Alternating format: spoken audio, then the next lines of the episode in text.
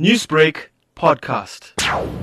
This morning at quarter to six, a 56-year-old man was allegedly shot by unknown suspect while at West Road in Overport, and he sustained a gunshot wound to the head and was also declared dead at the scene. And the case of murder was then opened for investigation at Mayville Police Station. Have the police, of course, established the motive behind the shooting? The motive is still unknown and yet to be established as our investigations are continuing. And then, Captain, this victim was just outside his driveway when he was allegedly shot. Can you confirm if there were any robbing or theft that was committed? Nothing was committed. It was just the incident, this murder case that took place, and nothing was taken from the victim. And then, Captain, just lastly, there is speculation on social media that this was a hit on the victim. Can this be confirmed at this stage? We cannot uh, uh, confirm. Our investigation will tell us, as I've highlighted earlier on, that the motive for the killing is still unknown and is yet to be established as our investigations are still continuing.